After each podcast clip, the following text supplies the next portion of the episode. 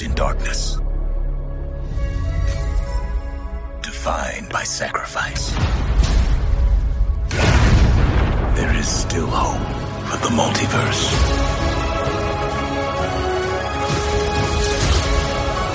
I am the Watcher. I observe all that transpires here. Oh. But I do not, cannot, will not interfere. Only on Disney Plus.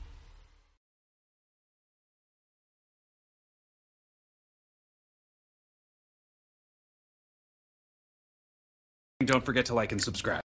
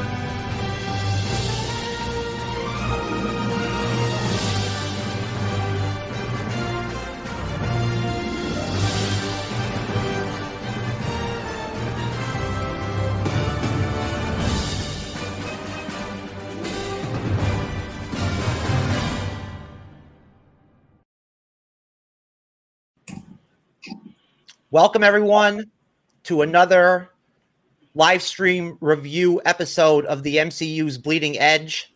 I'm Jeff. Um, I'm going to be moderating this evening. With me, I've got my co host and good friend, Cybernetic Shark. Cybernetic Shark, what's up, brother? Uh oh. Oh, he's on mute. We got audio problems. That's not good. All right, Cyber, All right, we'll skip out. Skip him for now. Cyber, I'll get back to you in just one second. Um, we've got from the podcast of champions and sakaar.freeforums.net, uh, Taylor. Good to see you, Taylor. Hey, good to see you. And we've got a new face on the uh, program. Uh, we've got Grayson um, from the podcast B is for Brutal, an MMA podcast that he does with his girlfriend Deja, who's a uh, very kind and um, decent person who I've enjoyed talking to and getting to know. Um, and he's also the host of the Kloss Show that I actually was on recently, um, and apparently uh, was well received. Um, Cyber, yeah, we, we still can't hear you, brother. Let me let me see. You can't hear me? Oh, there, There you it are. is. All right, there he Yeah. is. All right, you all good, Cyber? Yeah, I'm fine. All right. I don't know why there wa- why you didn't hear me. I I don't don't, know know, what why. It could have been on my end. I don't know. You never know. I don't. Yeah, that was weird because like I was going like this and everything, and everything was fine. And I it, I could sound and hear myself and everything. I heard you guys, so I don't know why I did that. So Well, either way, folks, we are here uh, doing this live stream review because we are going to be doing a full, comprehensive Shang-Chi review. Uh, and then we're going to bust off and um, do some what if episode six type, you know, breakdown review type talk. Uh, but um, basically, um, I just want to thank and let everybody know out there that ends up catching this when it's not live and it's the video on YouTube. Uh, we really appreciate you. Uh, please uh, follow us and um, subscribe and feel free to like us. And, uh, you know, um, hopefully we'll get some people in the comment section throughout the show here tonight. But um, let's go ahead and get into it, guys. Um, why don't I go ahead and start off by just playing the Shang-Chi trailers right off the bat, and then we'll jump right into the questions.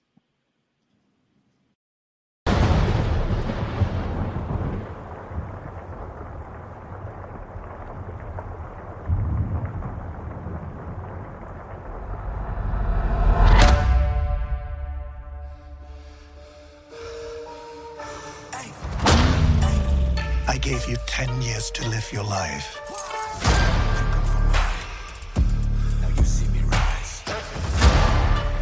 Where did that get you?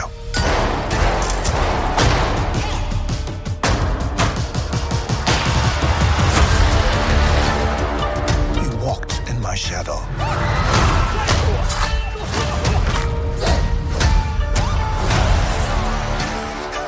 I trained you so the most dangerous people in the world couldn't kill you. Son,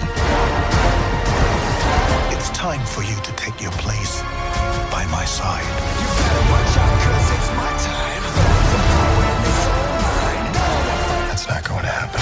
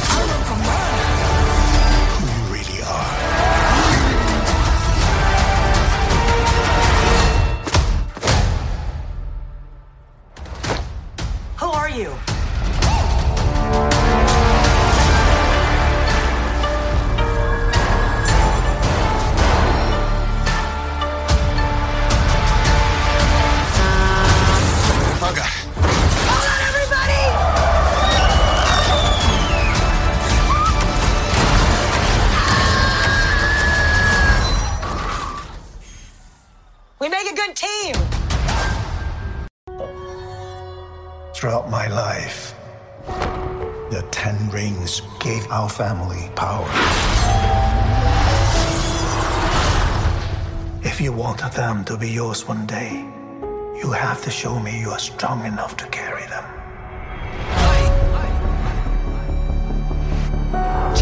You are a product of all who came before you. The legacy of your family. You are your mother. And whether you like it or not, you are also your father.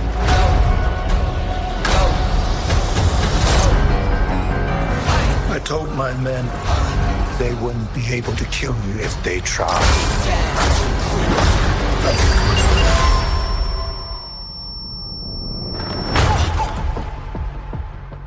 Glad I was right. You're just a criminal who murders people. Be careful how you speak to me, boy. I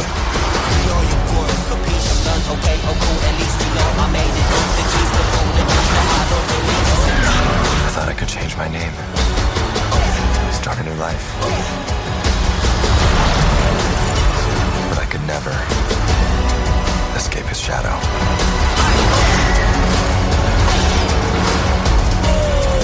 My son, you can't run from your past.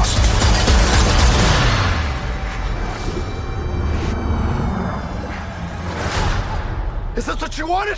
what you wanted? You got this. Thank you.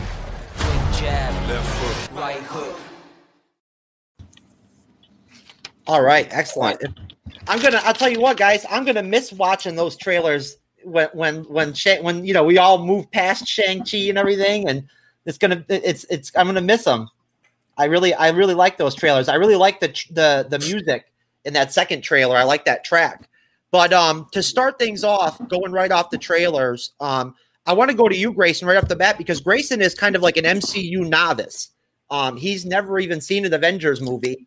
So what I wanted to ask you was going in and seeing Shang-Chi without an MCU background like we all have, like Cyber and Taylor and I have.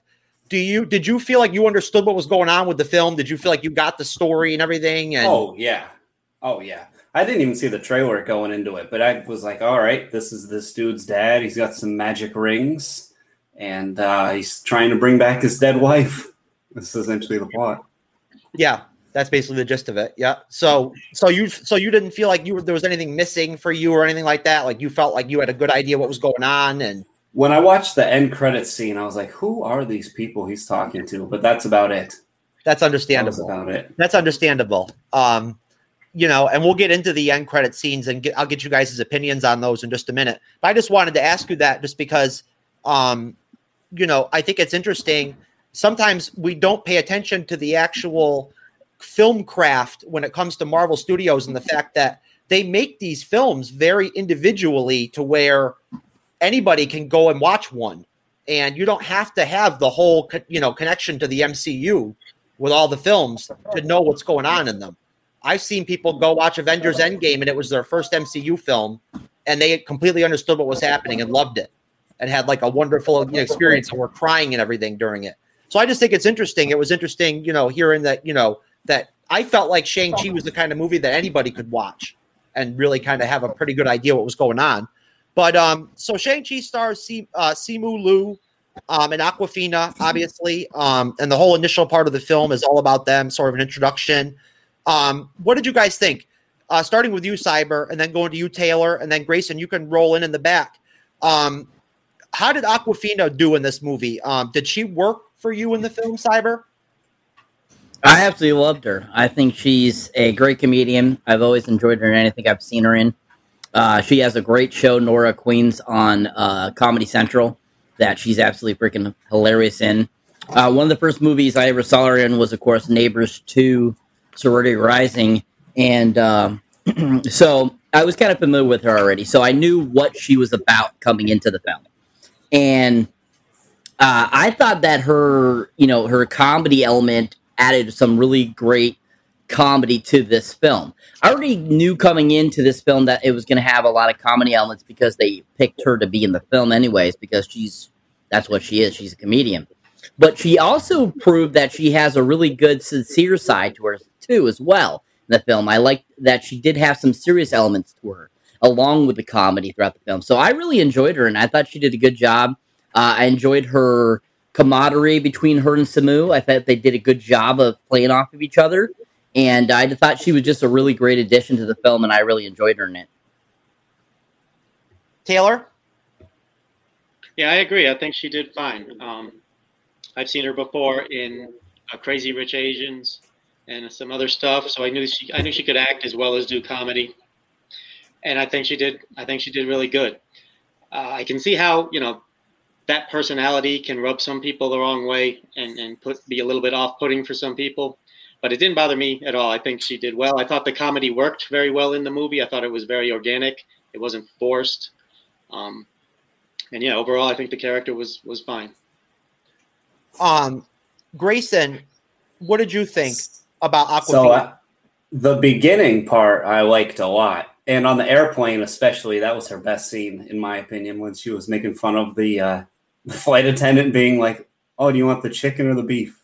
Oh, chicken. Oh, well, we don't have chicken. That part was good. But as it went on, she started to lose me a little more and more how they developed her character throughout it. So it started strong and then fell off for me personally. And we're going to get in, obviously, get into like the um the final segment of the film. I like to think that like this movie is kind of broken up into three parts. You know what I mean? You've got like the introduction part with Shang Chi, uh, with with Simu Liu um, and Awkwafina, where you they kind of get your we get your their story in San Francisco. Then you've got like a middle section where um, the Mandarin grabs them, and we get the whole deal with them, them and the Mandarin and everything, and the Ben Kingsley meeting and everything and whatnot. The you know the the fake Mandarin, um, and then there's the third part when they go to um, the uh, the village. Uh, what is it? Ta- is it Ta Lo? Um, yeah, I think it was Ta Lo. Yeah. Um, and then there's the final battle and everything, obviously. Um, so uh, going right back at you, Taylor. Um, out of the three segments or the three sections of the film, uh, was the was there any was there one part that you really enjoyed more than the other parts? Was there anything that didn't really fly for you? I like the whole movie. Um, I liked how it was sort of a mashup. I mean, this was the the martial arts movie of the MCU up to this point. But I like how they kind of mashed up the different subgenres of martial arts movies. That first section you're talking about was very much of the modern um, Rush Hour, Romeo Must Die, you know, modern type of action uh, grounded martial arts movies.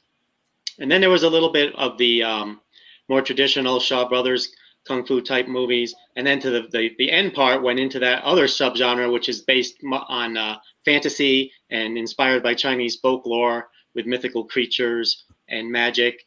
Um, you know, so it kind of went from you know Rush Hour to you know Shaw Brothers to Crouching Tiger, Hidden Dragon to um, I can't even remember the names of some of those fantasy ones, White Worm and, and things like that. Um, so I like the way they mashed it up, and, and like I said, and I can see how the, the change in tone and the change in style could be jarring uh, for the audience. Uh, but it, it, worked for me. I liked I liked the whole thing all through. Grayson, uh, was there any one part of the movie that kind of didn't work for you, or did you feel like it all worked as a, like together well, or? One thing that stood out to me, it, they do it in every movie, it seems, where there's a fighter. He's like, I'm going to wake up, I'm going to do about 25 push ups every morning, and I'm going to be absolutely shredded. I don't like no other working out at all, just a couple of push ups, and I'm going to be ripped. It, it, for the rest of this. He does other stuff too. it seems like he just he like I didn't see him even. You know, he doesn't have a gym membership. That's a good point. That's a good point. I mean, he does look really freaking like ripped and jacked.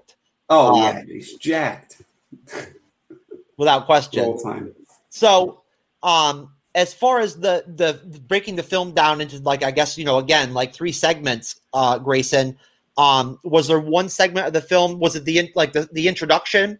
Um, oh, yeah. that you? The intro. Oh, the intro was my favorite part because the best fighting scene was at the beginning in the bus that was the best fighting scene to me.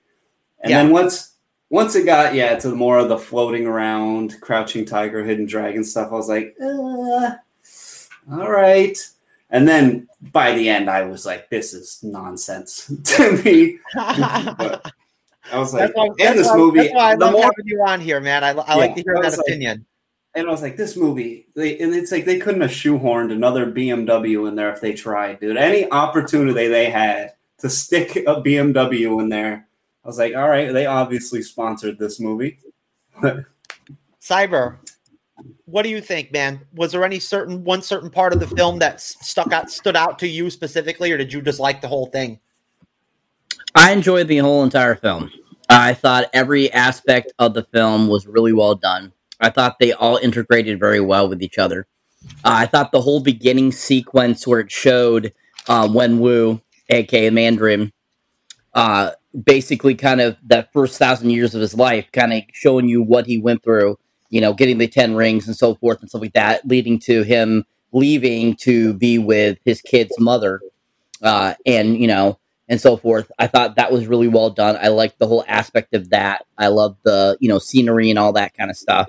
The, the bus fight sequence was amazing.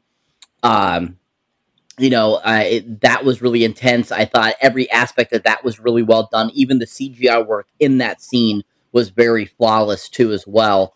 And I was really impressed with how that looked. I, you know, at sometimes some of those scenes, sometimes you can really tell they're very CGI. This one, they did a really good job of incorporating it all together and making it very smooth looking, which I was really impressed with. Uh, I love when they go to the the den over in Asia and to find his sister and you know they we get the brief brief but you know small part of get, seeing the abomination and Wong fight each other. That was really super awesome. Uh, but then kind of seeing Wong kind of like bringing him with him through the portal. That was really cool too. So I'm looking forward to seeing where that takes Abomination a little bit. I love that they remade Abomination look more like his character from the comic books. Uh, but I mean, every aspect was really well done throughout the whole film. I thought there was a lot of great fight sequences throughout the whole film. I absolutely loved the final, the dragon at the end of the film uh, that helps them in fighting against the the bad creatures. Uh, that dragon was just like so super cool looking. I really enjoyed that too. So I thought all in all, in a whole, each segment was really well done. Okay, guys. Um, jumping around a little bit. Um, when it comes to the post credit scenes, uh, that um, that Klaus didn't really know what was going on and who the characters were and everything. Um, was there anything that stood out to you um, with the post credit scenes? Um, Taylor and Cyber. Taylor, you first, and then Grayson. I'm I'm going to frame the question a little bit for you um, differently, but um, Taylor, what was there anything about the that that you that any anything theory wise or anything that pops in your head based off of that stuff? Yeah, and I don't, you know, I don't even remember which which one came first, but the the one uh, that showed his sister now had taken over the Ten Rings organization and was expanding it. Um, that, of course, raised all kinds of questions: as what is what is her intention? Does she want to get control of the actual Ten Rings uh, for herself someday and wield that power with her new army that she's built, or is she planning to use it as a force for good? Who knows? So that that's just a big cliffhanger right there. And as far as the other one goes, you know, that was the perfect segue into the greater MCU, where he's talking to uh, Wong and Captain Marvel and Bruce Banner, and they're you know examining the rings, and they find out that little tidbit about it, it's sending a signal somewhere. That's obviously going to get fleshed out in future movies. But uh, the part where um, uh, Bruce Banner says, uh, you know, "Welcome to the zoo," uh, and to both of you, so you know, you guys are now part of this this you know superpowered universe comes with responsibilities and but it also uh, makes you part of the team. So all in all, I thought, thought they were both really good and really uh, set up the uh, the future. Excellent. Did you um what did, what do you think, Taylor? Could they have done more with the sister character? Um, I forgot how to how you pronounce her name. Uh, Ji Ling. Um, yeah. Do you think they could have evolved that character maybe more in the in the movie than they did? Well, I tell you, I was really surprised that she was in it as much as she was, just based off of the trailers. All I had seen was the two trailers. I literally thought she was going to have one uh, one cage fight, and uh, that was going to be her whole contribution to the movie. Maybe she would tell them, "Yes, you can find him. You can find him in the Castle of Doom or whatever." You know, she would be, just be some little thing like that. But she came on and she became, you know, she actually teamed up with him, became a, a big part of the team, became a, a, huge contributor to the whole the whole effort.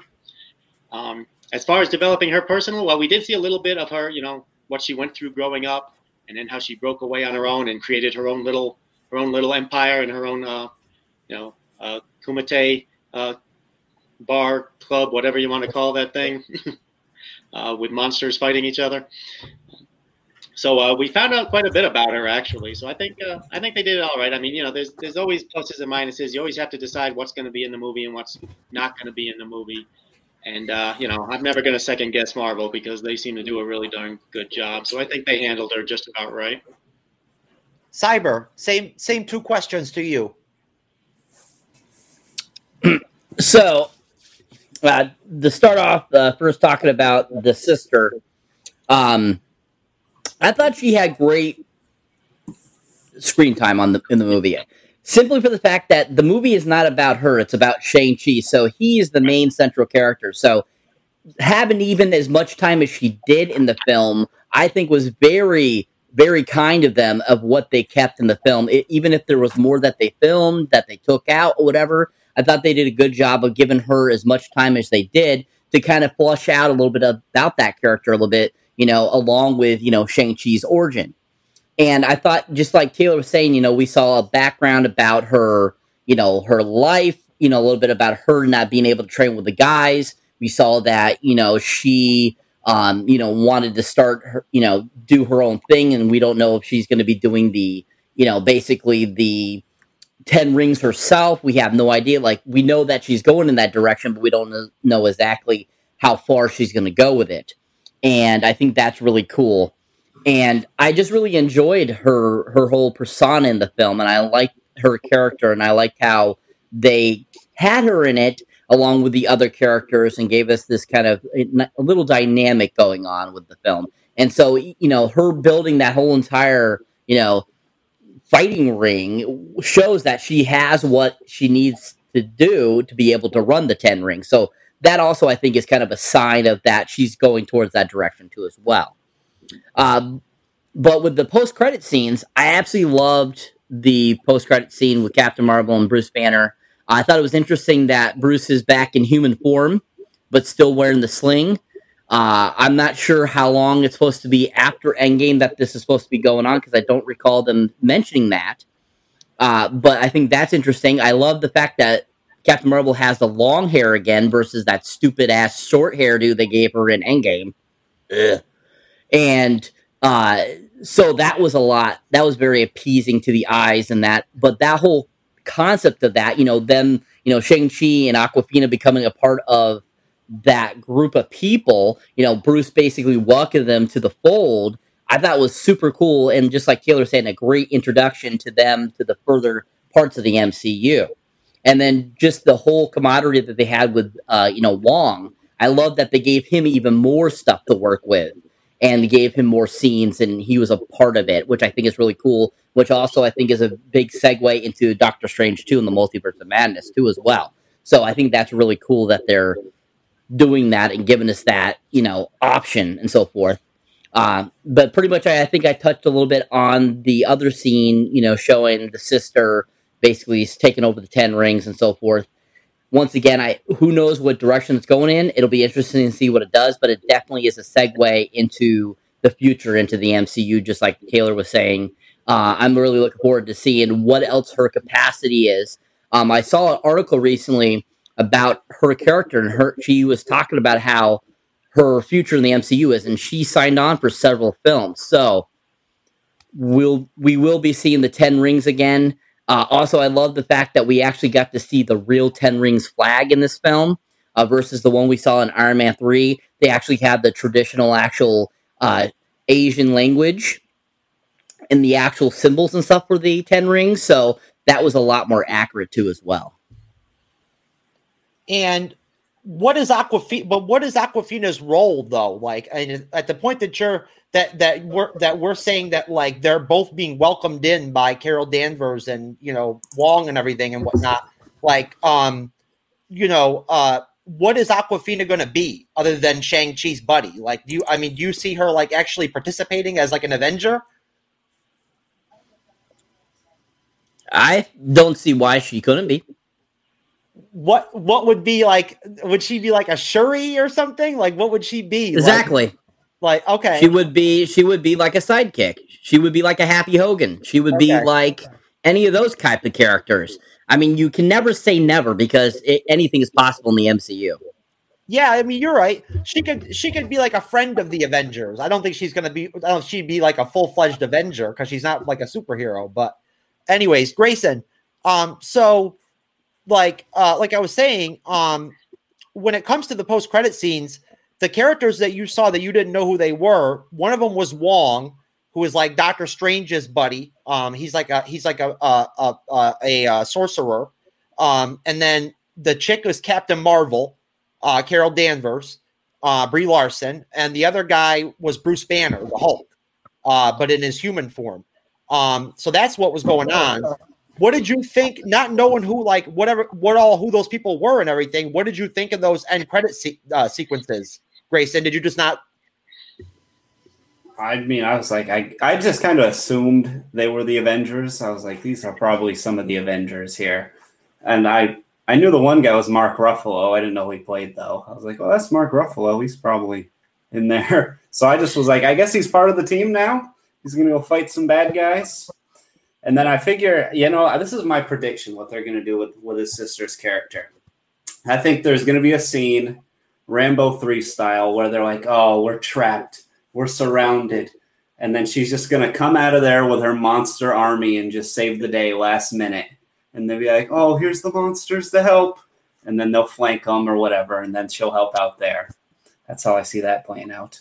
Well, we'll have to, we'll see what happens. I mean, um, I wouldn't be surprised if when they do Shang Chi two, um, she might actually end up becoming the the villain or one of the villains of the film, and they might actually um, follow the comic book storyline with Shang Chi and actually have her be like you know against Shang Chi. You know what I mean? Like um, and them and you know and they have to kind of square off at the end. Like I I don't. I don't think that that fight that we saw, that little tiny fight that we saw between her and him, in Macau. Um, I don't think that that's the last time we're going to see Shang Chi fight his sister, or that that. I don't think that was her like uh, on top on top of her game either. Um, but uh, so moving on. Um, so basically, um, when it comes to you know what your likes and I guess your dislikes were for the film, um, I, I'm I almost you know I'm, I'm sure that I know that um, all of you guys have a lot of uh, more positives than negatives, you know, as far as you know the film goes, just like I do. But um, Taylor, um, what were your likes and your dislikes with Shang Chi? My likes were almost everything. Um, I would have to really think to come up with a dislike, and any dislikes I have are you know are really small and not not really you know relevant to the enjoyment overall enjoyment of the movie. The fighting choreography was very good. It, it was you know very the much the traditional kung fu uh, style, kung fu movie style of fighting for the most part, and that's not my favorite type of fight choreography, but it was really well executed and looked really good on screen. So I really didn't have any issues with that the uh, they didn't I, I, didn't like the one line and i wasn't even going to bring this up but i didn't like the one line where the mandarin and i'm going to keep calling him the mandarin uh, says don't call me the mandarin. Okay. I would have much preferred if he just said you know i've had many names over the centuries and mandarin was one of them but i'm wenwu or something as opposed to that joke about it's an orange or it's a chicken chicken dish. It's also the language you're speaking through half the movie, so it's it's more than just that. you know, so I don't see anything wrong with, with the, the name the Mandarin. Being a being a comic book traditionalist, I didn't like that particular line, but again, that that's very very minor. Uh, overall, I really really like the movie. Uh, uh Grayson, uh, your likes and dislikes. Dude, I hated the bow and arrow stuff in this movie. Me too. I thought it was absolute nonsense. This girl's like, oh, I guess I'll pick up a bow for the first time. And those bows that they're using have like a hundred pound draw on them, those recurve bows. And then she's just slinging that thing, no problem. And then seemingly can after just a day of training, can shoot 600 yards farther than this bow can even shoot through the air and hit like a snipe shot that none of these other trained people could. I was like, I guess they had to shoehorn her in there for something. So I guess if she's going to be an Avenger, she's going to be like a bow person at this point. If she's so good with it that she can snipe like she's got a gun. Well, um, that part was pretty ridiculous. One thing in uh, Avengers have too many bow people already at this point. They have a bow person, or they have more than one bow person. yeah, we actually, yeah. I mean, I have well, Hawkeye. I haven't seen. I haven't watched the Hawkeye trailer. I'm sa- I'm saving it for my reaction, and then we're gonna. I, I want to play it on the next week's show, Cyber, so we can watch it and react to it. Uh, I haven't seen it yet, but um, yeah. Uh, uh, Klaus, we have we actually have two two current archers in the MCU right now. Is there a sniper or like they don't want to get these people guns? They're like, no, old technology only. It's very rare that you ever see that you see any of the Avengers using guns at this point. Um, what what, what but what did you what did you like about Shang Chi? Oh, dude, the first third of it was great. I love the first third especially the the only part I didn't like in the bus scene was when that guy kind of gets on top of him, and they do this in like every movie, and I don't know why. It'll never work in a fight where someone gets on top and you're like, oh, let me just muster the strength to throw him off of me, no problem, and just yeet the guy across the bus. That never makes any sense, but they put that in every movie, so I can't be mad at just this one.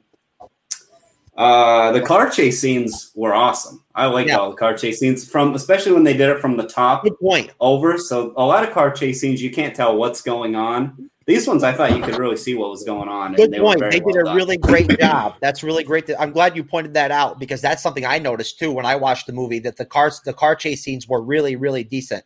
They really were. Um, and they had some really nice looking cars too. Yeah, all the BMWs.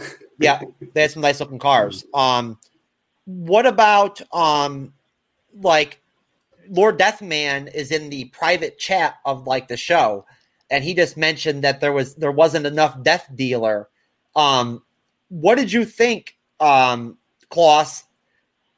Personally, not not not having the background of the characters, but seeing that ninja guy, Death Dealer, that fights Shang Chi with the knives with the knives and everything, yeah. like and then having him just like die like a little while. Yeah, that was pretty you know, like, anticlimactic. I was like, oh, this, especially when he was like training him and everything. I was like, oh, this guy, this guy's gonna come into play. He's gonna come into play, and then he just got schwacked by some like brain eating thing immediately, and I was like, oh, okay, well, that's it for that guy then. So. Well, well, there you go. Cyber, what do you think, man? I mean, I again, I'm not trying to poke holes in Shang Chi or whatever, or, or try to like uh, overemphasize a small thing or something like that. I'm not I'm not trying to do that, but um, what do you think about? Could they could it would have been nice if, if they would have had more Death Dealer in the film? I mean, any character, you know, it. There's certain characters people just want more of in a film, no matter what movie it is. Doesn't matter what cinema, what production company put out. There's always going to be those types of characters.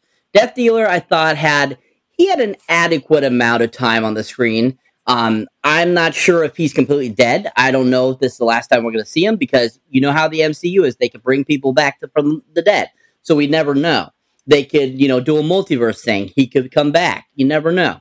But at the same time, I thought that his, you know, him being a part of Shang-Chi's past, it's supposed to be kept in the past. And so I think that's why they kind of did what they did with him at the end of the film, where they just kind of got rid of him because that's a part of Shang-Chi's past. He's trying to move forward and to move on. So I think that's a reason why they did that for the film. I think that the Death Dealer was a great character. I enjoyed him, what I saw of him. It would have been nice to see him do a little bit more action, most definitely. Uh, but what he was in the film, I thought was fine. I didn't th- see anything wrong with it, and uh, I was happy with what they gave of him. Taylor, I actually, I'll be honest with you. I my favorite fight scene from the movie is de- is the Death Dealer versus Shang Chi fight scene. Uh, that I thought that was the best fight scene out of the in the in the whole movie. Personally, with the when they were fighting with the knives and everything, I love knife fighting. I love seeing uh, somebody fight another person with a knife and like defend themselves without any any weapon or whatever. I love seeing that. Um, but Taylor, uh, again, if you could, if if they if you could if you could change it, do you think maybe from a fan service standpoint, it would have been nice if we would have got more Death Dealer? I mean, sure. Just like Cyber said, there's always, you know, there's always something else you could do. You could always do something more with this character. Um, I think what they did with him was great. I thought that was a great fight scene.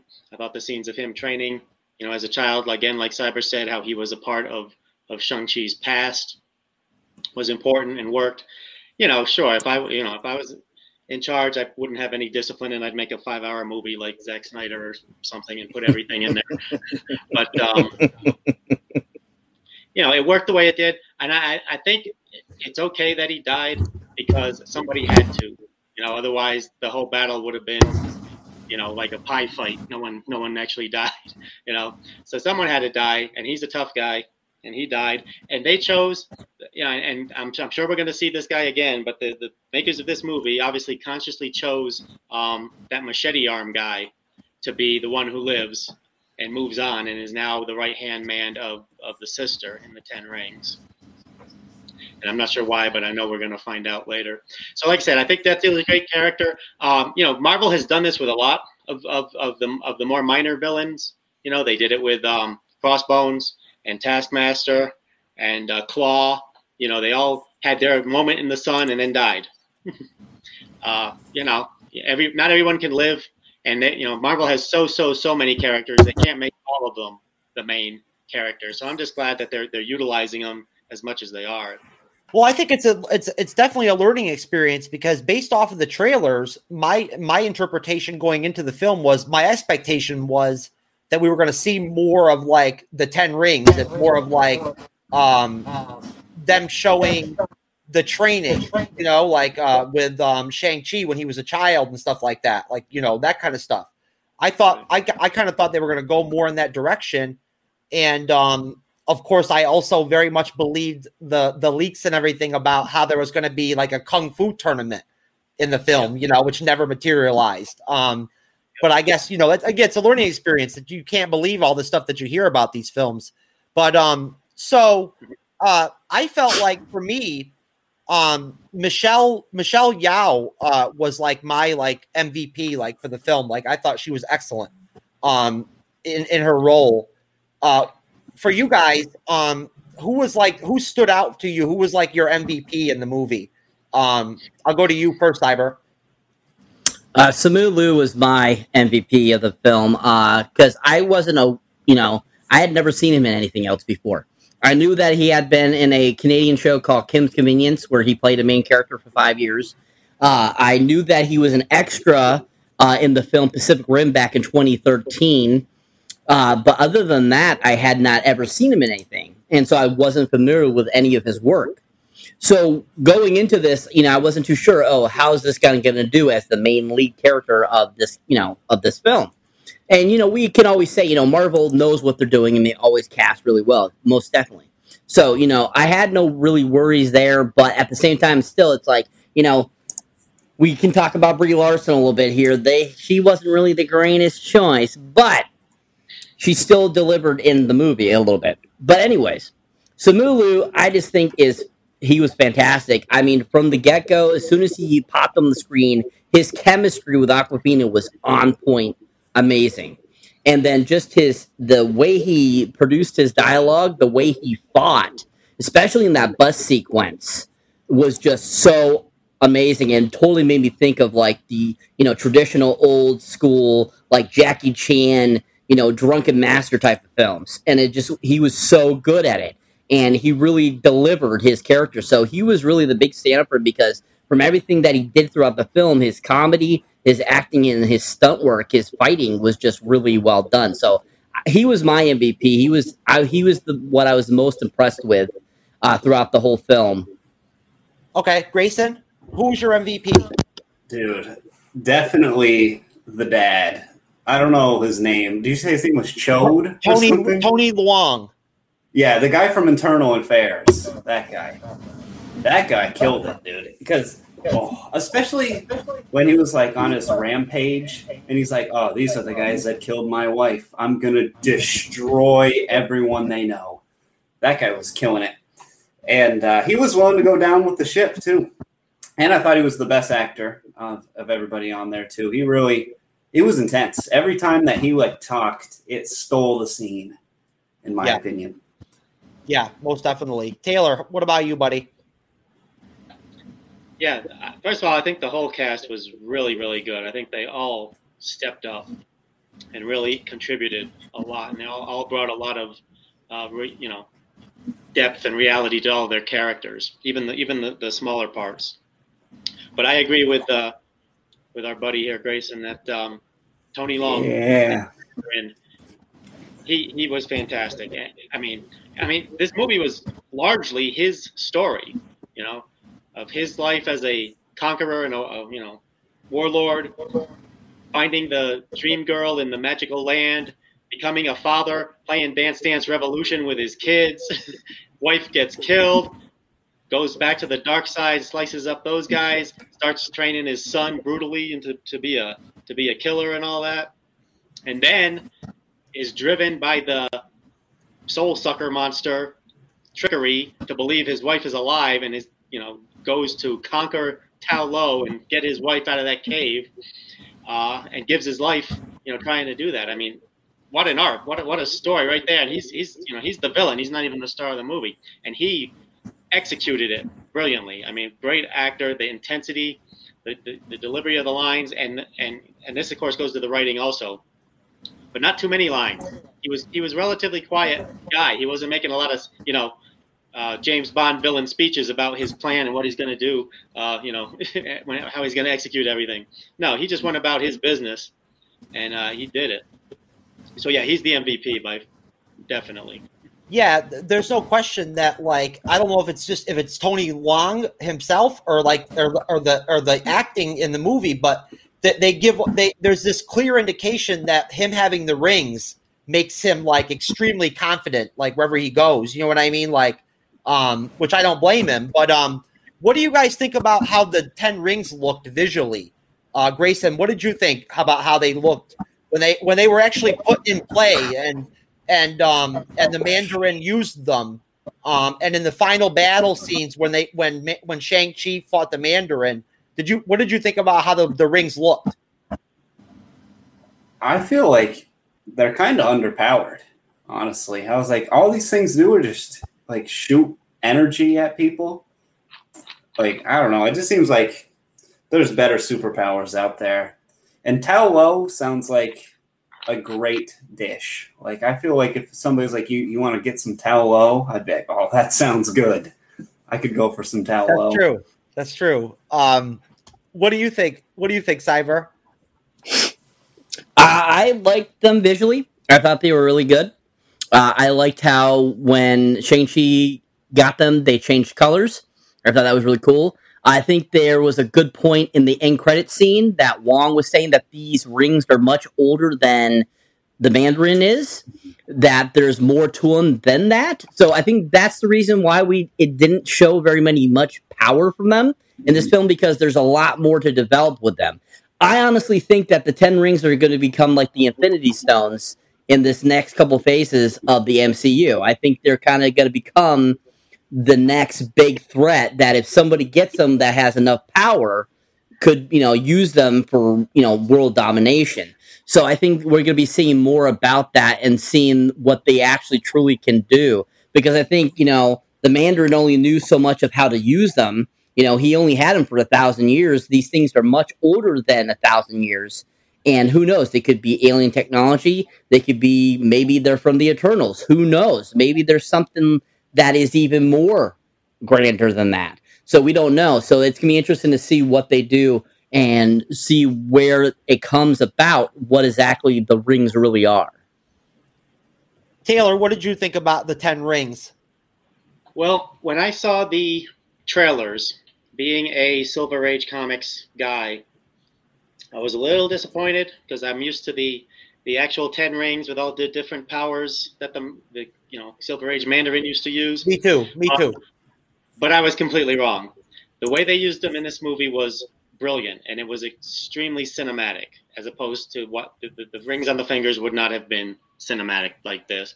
Uh, I mean, the, the I, I, was trying to while I was watching the movie, I was trying to count how many different ways they used these things, and and they used them you know they emit energy they use them as like an extension of the fist they they they put them in a chain and use it like a whip they use them as a shield they used them as a buzz saw to cut the chest uh, the heart out of the soul sucker dragon.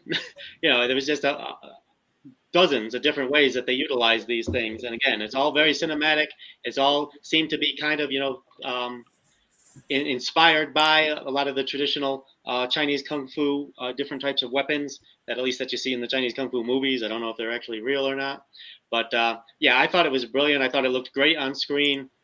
I thought it was really cool um, how many different things they could do with these 10 circles, which is what they were 10 circles of metal. And yet they were able to do all these different things and it looked, looked really great. So I was very happy with the 10 rings. Yeah, I mean, I was too, and I think you're right. I think that when you really think about it, realistically, oh, and you could fly with them. I left that part out. yeah, if, if, they had tried to, if they had tried to pull off the comic book accurate ten rings in the movie, it would not have worked. It wouldn't have. It would look, it would look stupid as hell. Right, and he, he, he threw them like like boomerangs, you know, then they would come back to him. It was it's incredible how much stuff they did. yeah, no, it was it was it was great. It really was, and um I don't. I mean, I'll tell you, Grayson. Honestly, um, you know, I I've got I have some of the same complaints with the film that you do with the bow and arrow thing with Awkwafina. I think is like ridiculous. Um, you know, like I I don't know if they're trying to say that maybe because of like her Chinese heritage, maybe or something, she has she has these latent abilities or some something like that. I don't know, but like uh, one thing I will say about Awkwafina is I think that you got to take into consideration that um they obviously brought her in as like a buffer uh, to work with Simu Liu. Like, um, like you know, they that they brought her in for comedic reasons. Go ahead, Taylor. Uh, yeah, I just want to say, you know, writing 101, the reason Batman has Robin is because the hero has to have someone to talk to. All right. And they chose her because you know the buddy cop thing the the chemistry the, the, the she has the sense of humor and the observations she's grounded she's very street very you know very real world grounded as all this magical stuff is going on she keeps it grounded plus again as as he goes through all of his journeys and challenges he has to have someone to talk to uh, for exposition uh, purposes and then yeah, I almost. Oh, go ahead. Go ahead, Grayson. No, go ahead. I almost wish they would have had her be more like in awe of what was going on because she seemed to just take it in stride. Like, imagine you are in San Francisco and three days later you're in a magical forest. I would be like, what on earth is this? This is crazy. But it, only for like a second, she was stunned in like the bus scene. That was about it. And then after that, she just seemed to be like, okay, I guess everything's ridiculous now. There's animals without faces Hey, and I'm she's- not she's surprised about at it, about all. it, man. She's about it, about it. That's Awkwafina, baby. Well, yeah, her this, di- the dialogue between the two was great though. Yeah, this is the MCU, so it's not the weirdest thing that's that's happened. Like every every night on the news, you're seeing Hulk and uh, Mm, oh, Yeah. okay.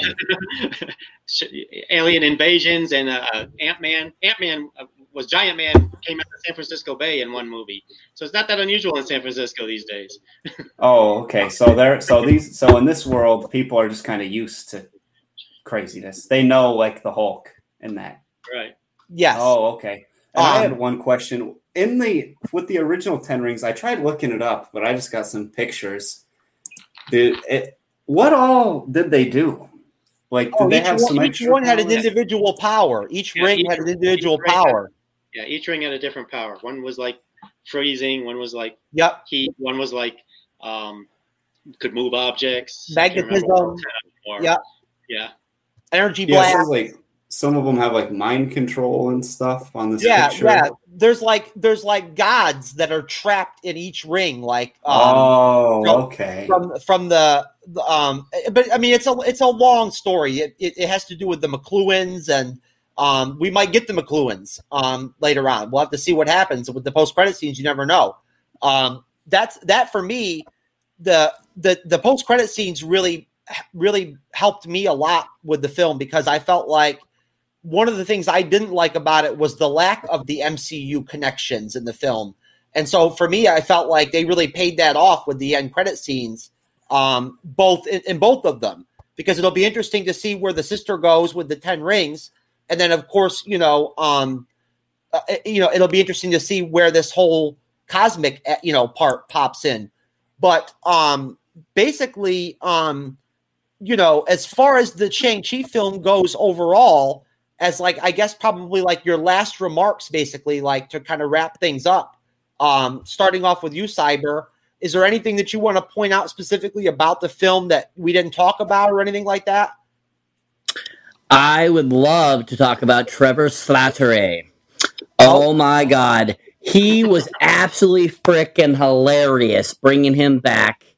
And the fact that they brought him in and he, and he mentions, he says, Yes, I'm an actor. I'm an actor. That was freaking hilarious.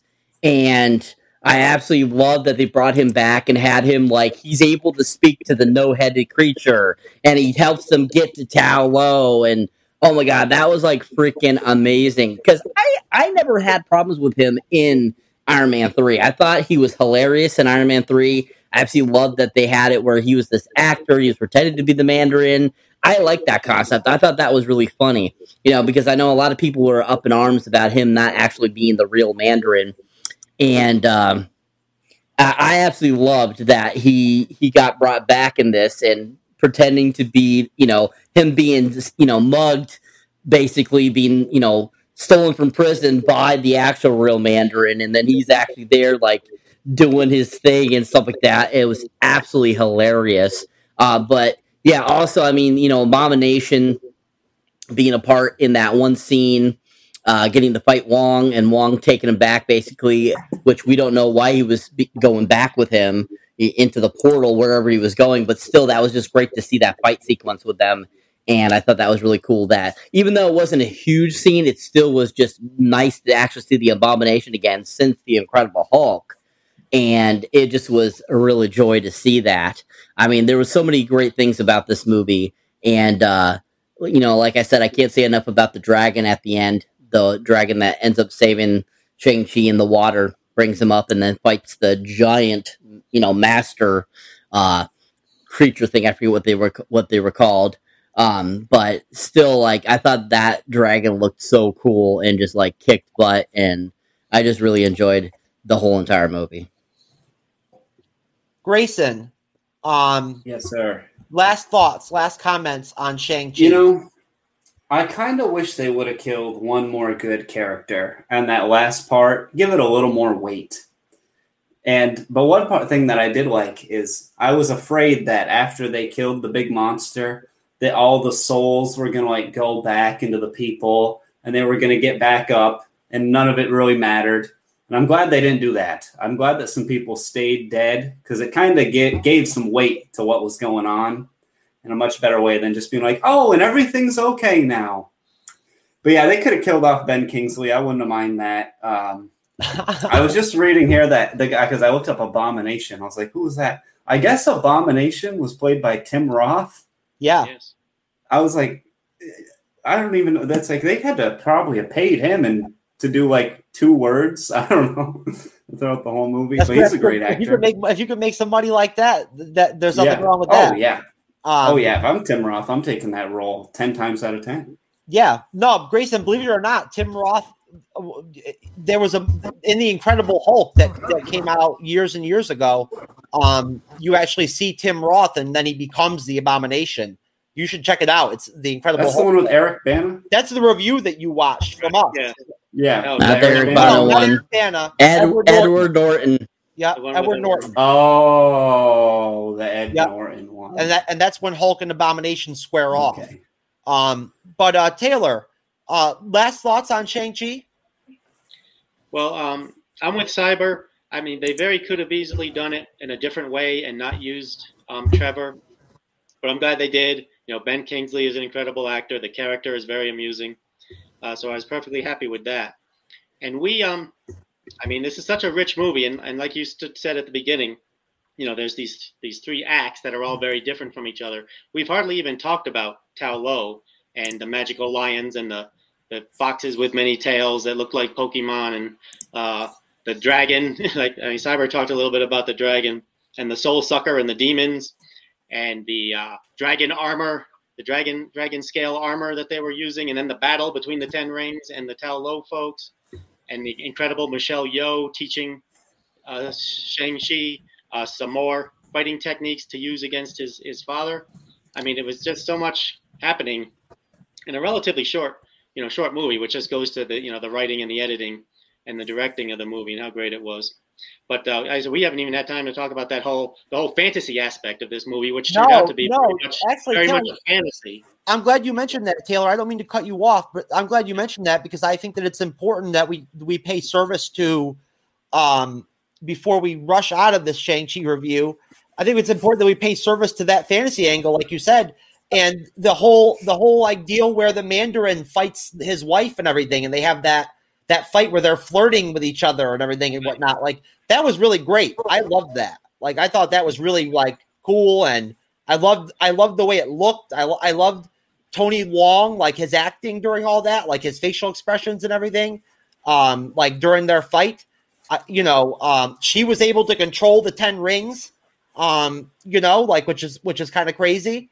Uh, you know, and and I honestly, um, the the the the the actress that plays Tony Leung's dead wife or whatever, she got a lot of screen time. She was out on she was a, a big part of the story.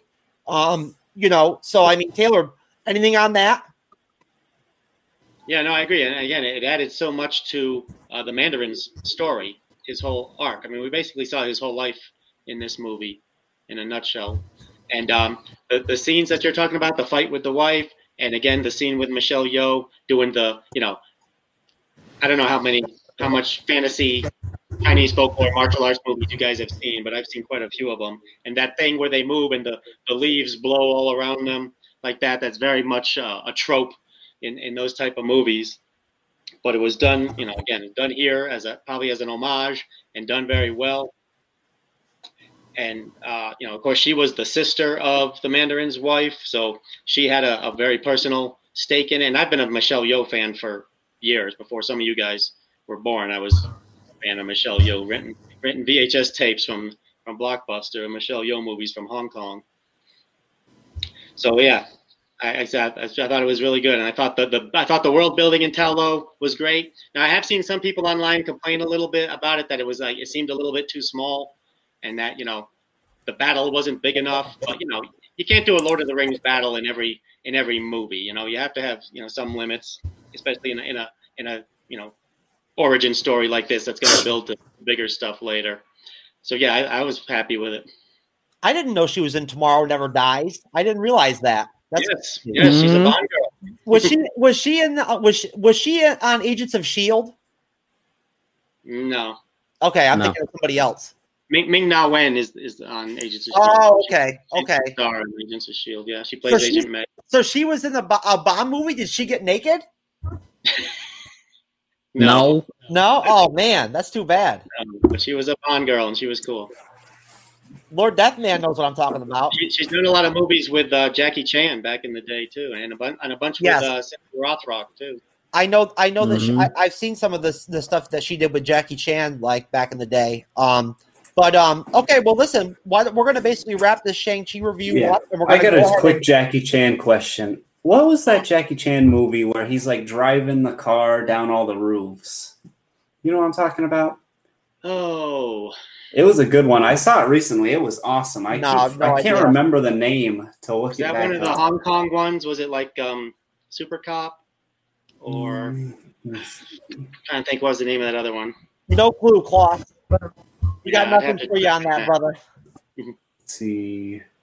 You I know how many what it is. movies Well, he's been in that he's drove across buildings in Cloth, movies? Do you want to plug? You got to give something more specific, brother. Yeah. Cloth, you Oh well. plug- Well, you whatever. wanna- Anyways, you want to plug the hey, podcast? You want to talk Yep, about your show and uh, plug the podcast and everything before we let you go, brother? yeah, I got B is for brutal. If you guys like MMA, UFC, boxing, whatever, I talk about it all on there. And then I've got the Claws show, and if yeah, it is not for the faint of heart. So if you're not, if you're easily offended, do not come to the Claws show. Or if you want to be a hater, come on over and leave some hateful comments. We're always welcome to that. But thanks for having me on. It was a lot of fun. I learned a lot more than I thought there was to this superhero movie, which was very interesting. I was like, dang, this this shit's deep. No, it was interesting So- having having your perspective. Um, you know, based off of your experience with the MCU and everything. I think it was a very valid thing to have you be a part of the show. But um, we'll have you on again soon, hopefully, and I'll be on the Claw show hopefully soon too, and we'll talk some shit on there. Um, oh yeah. get into some R-rated, X-rated type type material. Oh yeah. Um, but uh, all right, I'll talk to you later, Klaus. Peace. Peace. All right, so Taylor Cyber, what if episode six? And I'm gonna, I'm really just kind of like gonna play it loose with this, as far as how we're gonna, you know, go around the table on this uh, on this episode. I'm just gonna basically have some really short, concise, um, you know, very direct, simple kind of like topics and questions for you guys. But just to like set things up, in what if episode six, the whole premise of it or the title is what if Killmonger rescued Tony Stark? And it's a very simple. You know, it's the it's not a complicated uh, story with the with the episode. It's essentially Killmonger shows up and saves Tony from the Ten Rings, and instead of becoming Iron Man, Tony ends up becoming almost like partners with um, Killmonger.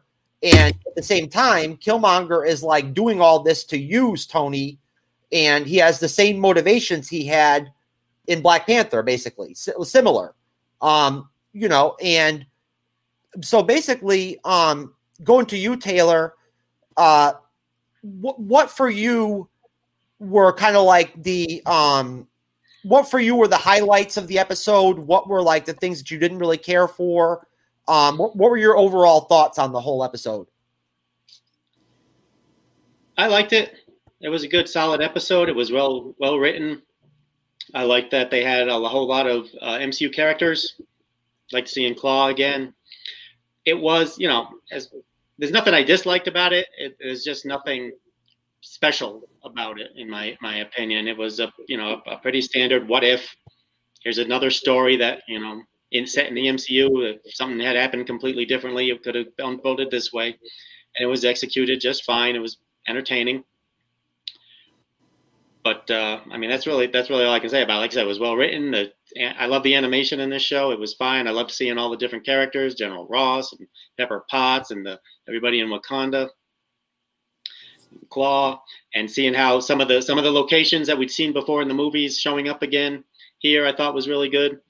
Um, but like I said, it was nothing mind blowing about it. Like like you know, like the Doctor Strange one, I think was a little bit more mind blowing than this the Captain Carter one I thought had some some really cool aspects to it more than this one. But overall, you know, so, solid episode, no no complaints. Cyber. This was my least favorite of all the episodes so far. I actually was bored by this. Actually, um, I didn't think it was entertaining. I mean, there was a few entertaining things, uh, like bringing back Claw. I love the fact that they brought him back and that Andy Serkis did his voice again. Uh, I thought that it was interesting that they, um, you know, no, but pretty much like it was only Michael B. Jordan, Andy Serkis, and I think Angela Bassett that did the voices again for the characters. I think they had Everyone everybody else was back. I think, I think they No. had pretty much. I think they had almost everybody back, didn't they? no, Oh no. no, no. It, it wasn't Robert Downey Jr. I know that, but I'm Yes. I'm not sure who else wasn't real. That's true. Pepper yeah. Potts wasn't. Yeah, Um, yeah, you're right. Happy. I could definitely, I could definitely tell that that was not uh, Gwyneth Paltrow. Yeah, ha- I think uh, Happy Hogan was Jon Favreau. Um, Yes. still.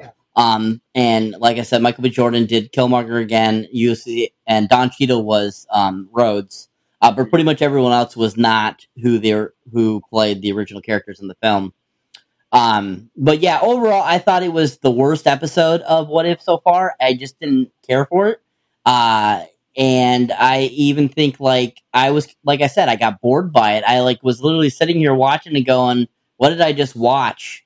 And uh, because like going from the zombie one and even the Doctor Strange one, it just it blew me how they went from a total hundred to all of a sudden kind of like a 62, 63, Yeah, you it know, is- type it of is- deal. it is surprising, Cyber, because we were just talking about this on the podcast of Champions the other day. It really felt like there was momentum going with the, the series. Like that's exactly that's how I saw it.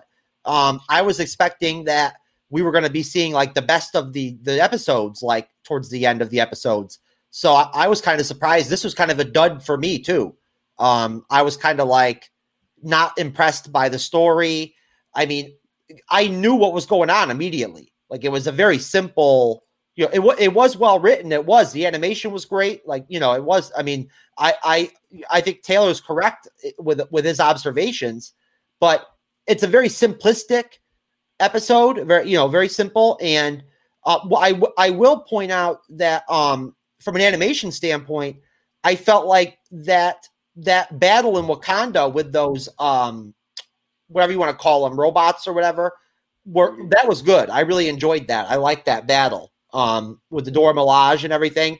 I thought they pulled that they did that really well. And and again, I'm I'm no animation expert, but I felt like the animation in this episode was really good. I- I thought it was really solid. Um, not enough T'Challa. You know what I mean? Like they they Chet, I think that was Chadwick Boseman, but he was only in Yes. the episode for like a minute and a half, and then he was dead. He was dead. Yeah. So I mean, you know, so what do you think, Taylor?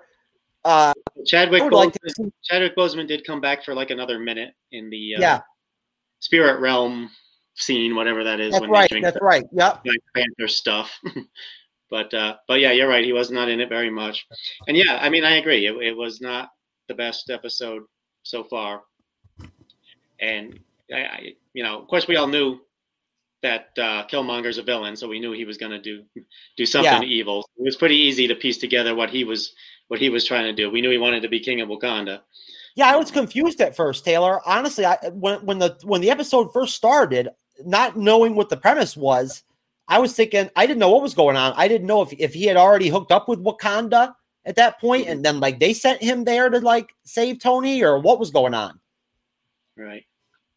You know, I mean, so you know, apparently he had just he, he like he said in the in the, he had somehow intercepted the conversations between Stane and the uh, Ten Rings guys, and hatched himself a plan to save uh, Tony Stark to get on the inside. The only place, the only thing that surprised me, what I what I, what I thought was going to happen when the uh, robot army came inside and got shut off, and he turned them back on again.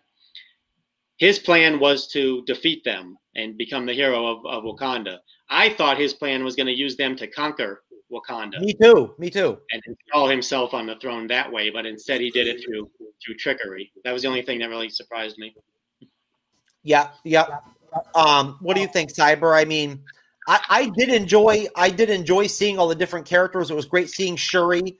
I mean, I almost would have liked it better if um they hadn't had that part at the end with Shuri and Pepper Potts and Killmonger would have been okay. Like he would have stayed as the Black Panther.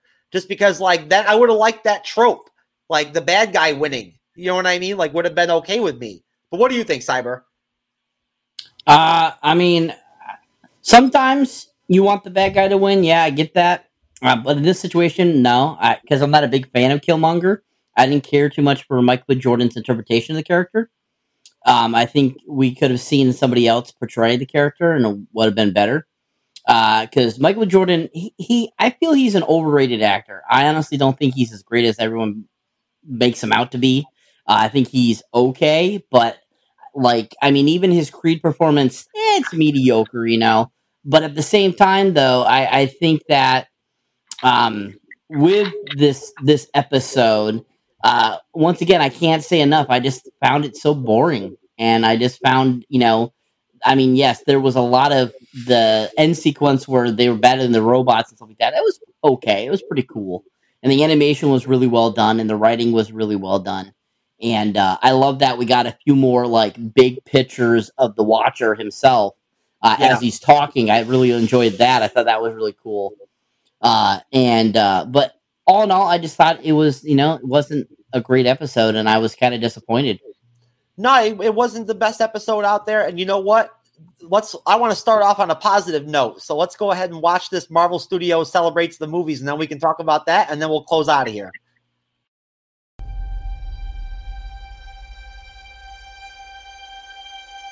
I love being with people. It's the most incredible thing in the world. What are you doing? Oh, this is nice. That world may change and evolve. But the one thing that will never change, we're all part of one big family.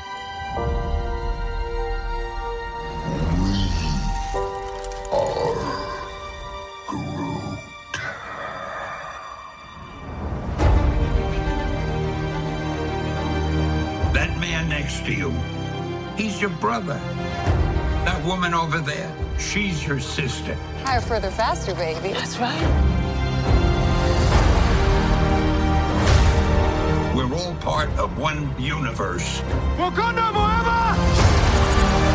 That moves ever upward and onward to greater glory.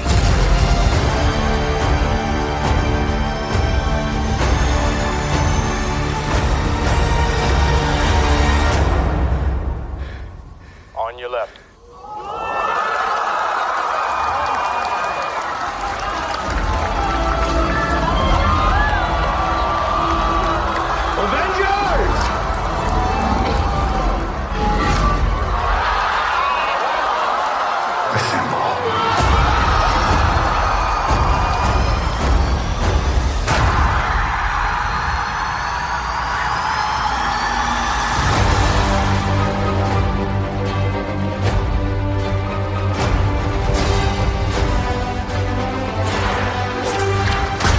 a lot of lives.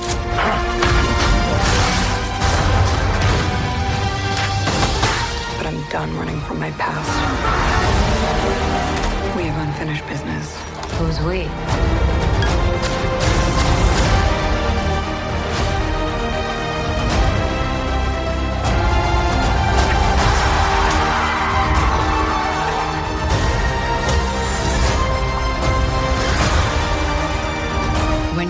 something, you fight for it.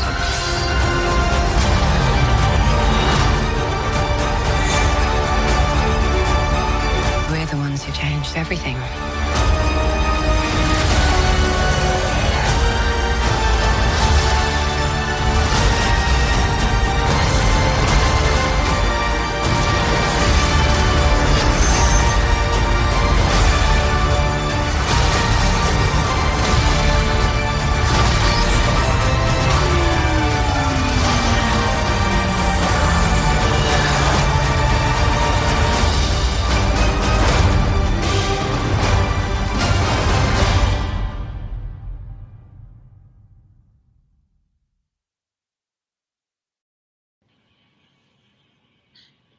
That shit is cool, isn't it, Cyber? Not bad, not bad. I, I mean, it's pretty much just showing images from everything else and the reactions to Endgame. Uh, I could care less about other people's reactions. And all I care about is my reaction. That's yeah, but the Stan about. Lee introduction is great, right, Taylor? Yeah, I thought it was great. I always love hearing Stan Lee. All right, Stan Lee is is an icon, and I love seeing all those iconic scenes strung together. I mean, you know, Marvel just just does it right. If you're gonna do one of these a video like this, they know how to do it. It was perfectly edited. Again, hit all the iconic scenes. Hit the you know chill up the spine moment. Oh yeah, I love it that they brought back that uh end game scene with Cap and everything and Avengers Assemble and everything. That was perfect. and then it rolled right into the current movies black widow for a minute there i thought you accidentally were showing the black widow trailer but then i realized no it was going to black widow and shang-chi and then it was talking about the future stuff and showed all the uh, logos for the, the the announced movies the marvels and love and thunder and all of those so It's yeah definitely I thought exciting. really well It's definitely exciting. That we got a, there's a lot of really good movies coming up in the next couple months. oh yeah Um, Cyber, what do you think, man? Um, you, I, I have to imagine even, even, um, as much as you, it, it didn't do that much for you. Uh, the, I like the Fantastic Four thing at the end is really cool, isn't it? Yes, that was cool. Yeah, I mean, showing that the future is the Fantastic Four. So, I mean, we know that they're coming. They've been talking about it now. Now that they have Fox, they can use it finally. So we'll actually probably finally event, finally get a decent Fantastic Four. That you know, that's what the Marvel fans have been wanting. I mean, I had no nothing against the first two that they made with like Jessica Alba, Chris Evans, Ian Grufford, uh, Michael Chiklis. I love those films. I think they were fantastic. I enjoyed them. It was just that reboot that they tried to do in 2016 that was horrible. Oh my god, that movie was just flat out like the worst movie I've ever seen. that, And that was an abomination that, that Yeah. movie was god awful but i agree with you on the, the other two were, were fine i enjoyed them a lot I, I got them on dvd i like them yeah. Well, I don't know. I mean, I feel like I, I hold Marvel at such high standards that I don't see how they can't blow it out of the park with th- their version of the Fantastic Four. We should start seeing some news here soon in the next couple months about where the pre-production's at. You know what I mean? Because they should be rounding out the casting. I would think by in the next couple months that that should be wrapped up, and they should be, you know, starting to actually plan real production. Um, because every from everything from what I understand, uh, this film is going to come out like at the end of 2023, basically potentially. Um, and you know, it'll be interesting to see what happens. It'll be interesting to see who they cast for who. I I think that compared to like Cyber said that last Fantastic Four film that came out, I mean, I just want to see a comic book accurate thing. The the the way they did the thing in that freaking uh that last Fantastic Four film was ridiculous. It didn't even look accurate at all. Um that was terrible. But um you know it'll well, it'll be interesting to see how what they how they cast that. But um no, I, I really enjoyed that whole that whole video. I love I I love the whole Stan Lee influence. Um and I thought that was very well done. Marvel's really good at putting together stuff like that. I think they are. I think they're they're really good at putting together promotional material, trailers, stuff like that. They do a good job. But um, just to kind of wrap things up, guys, um, since we basically there's not much really to talk about with this episode of What If this week. Um, and we got we went ahead and got through Shang Chi. Uh, Taylor, do you want to plug anything? Of course, you know you're you're coming from the podcast of champions and sakaar.freeforums.net. Do you want to um, shout out anybody or Yeah, and I just invite anyone, anyone who's listening, anyone who sees this video, come join us on the forum. It is sakaar.freeforums.net. I'm sure uh, Jeff will put it in the in the thing at the bottom there in I the will. notes under the video. And our, our our YouTube channel is called Podcast of Champions, where we review uh, everything Marvel as well as a lot of other stuff. Um, not Marvel. We do DC. We do Star Wars. We do The Mandalorian. So we look into all the, you know, whatever whatever uh, we want to talk about, and hopefully other people want to hear about. It's run by the Grandmaster and Lord Deathman and Arch Arch Stanton. I'm really just a talking head. They just bring me on to, to run my mouth when they need me. They're the ones that run the thing, but I, they do a great job. So I invite everybody uh, to come check it out and, and join in. Most definitely. And we'll probably, I'm sure, be getting together to do some kind of review for Dune when Dune comes out in a month. So oh, yeah, we're all looking forward to that one. Yep, yep. Um, but we still got to get Cyber on there. We got to figure out how the hell we can. Cyber's gonna have to take a day off on Saturday so he can come on the podcast for champions. Yep. That's I can gonna do have that. to happen. That's what's gonna have to happen. Um, I'll Um, have to do that. Cyber, do you want to go ahead and plug any of your individual content or anything like that while you have, you know, while I give you the chance here? Well, of course, you know, uh, you know, if you like our our amazing MCU's Bleeding Edge and want to check out my other solo content under Cybernetic Shark, definitely check that out on YouTube, uh, on Twitter, on Instagram, Facebook. I'm on all those things. Uh, I'm on TikTok. I'm on uh, pretty much anywhere you can find me. You can also find us on Rizzle. Me and Jeff are on Rizzle, and we go on there quite often. It's a really fun little app. Um, really great and fun. Definitely check that out too, guys. But yeah, if you enjoy this stuff and want to see, if you are looking for more than just MCU content, I do all kinds of movie content on my YouTube channel. I review everything. I've recently been doing the James Bond films. So getting ready for the newest James Bond when it comes out in November. So uh, check that out if you like, if you're a James Bond fan and so forth and stuff like that. So um, and I'll I will be having my own personal Shang-Chi review up soon on my channel too as well. So look forward to seeing that up there too, guys, if you uh, are interested. Which I'll definitely be checking out myself. I'm sure I may not get through the whole thing, but I'll definitely get. I'll do a couple minutes at least. Cyber. Um, so okay, well, I mean, just to call things out here and wrap things up for tonight, I just want to thank Taylor very much for coming on again. Uh, we haven't had you in a while, Taylor. It was really good to see you. Uh, Great to see you. Taylor's a friend of the program. Um, and we've got some um, Infinity Saga reviews coming up when What If ends that I'm sure we'll be seeing Taylor again probably on here in the future. Um, I, I'd have to imagine that I, that when we get to the Avengers, Taylor would, is going to want to be in on that panel. Um, right, right, Taylor. Yeah, I would love to. That, that is my all-time favorite superhero movie right there. Is it really? yes. honestly, that's not a bad pick. I don't want to expound too much on it, but I got to be honest with you. That movie has a special place in my heart. Like I keep it in its own spot compared to the other Avengers Right. films and everything. Like they all they all kind of go in their own category for me. You know, mm-hmm. even Age of Ultron has its own spot where kind of like you know, honestly, I, I- I don't know. I feel like years later, people are going to look back and they're going to appreciate Age of Ultron. I You love know? Age of Ultron. I don't have to go years later. I'm not going to be around years later. I love it right now. Okay. No, I love it too. It's a good movie. It's a good movie. Any movie, any Avengers movie that that that would that would have came out coming off of the original Avengers film was going to be re- really having some stiff competition to compete with that.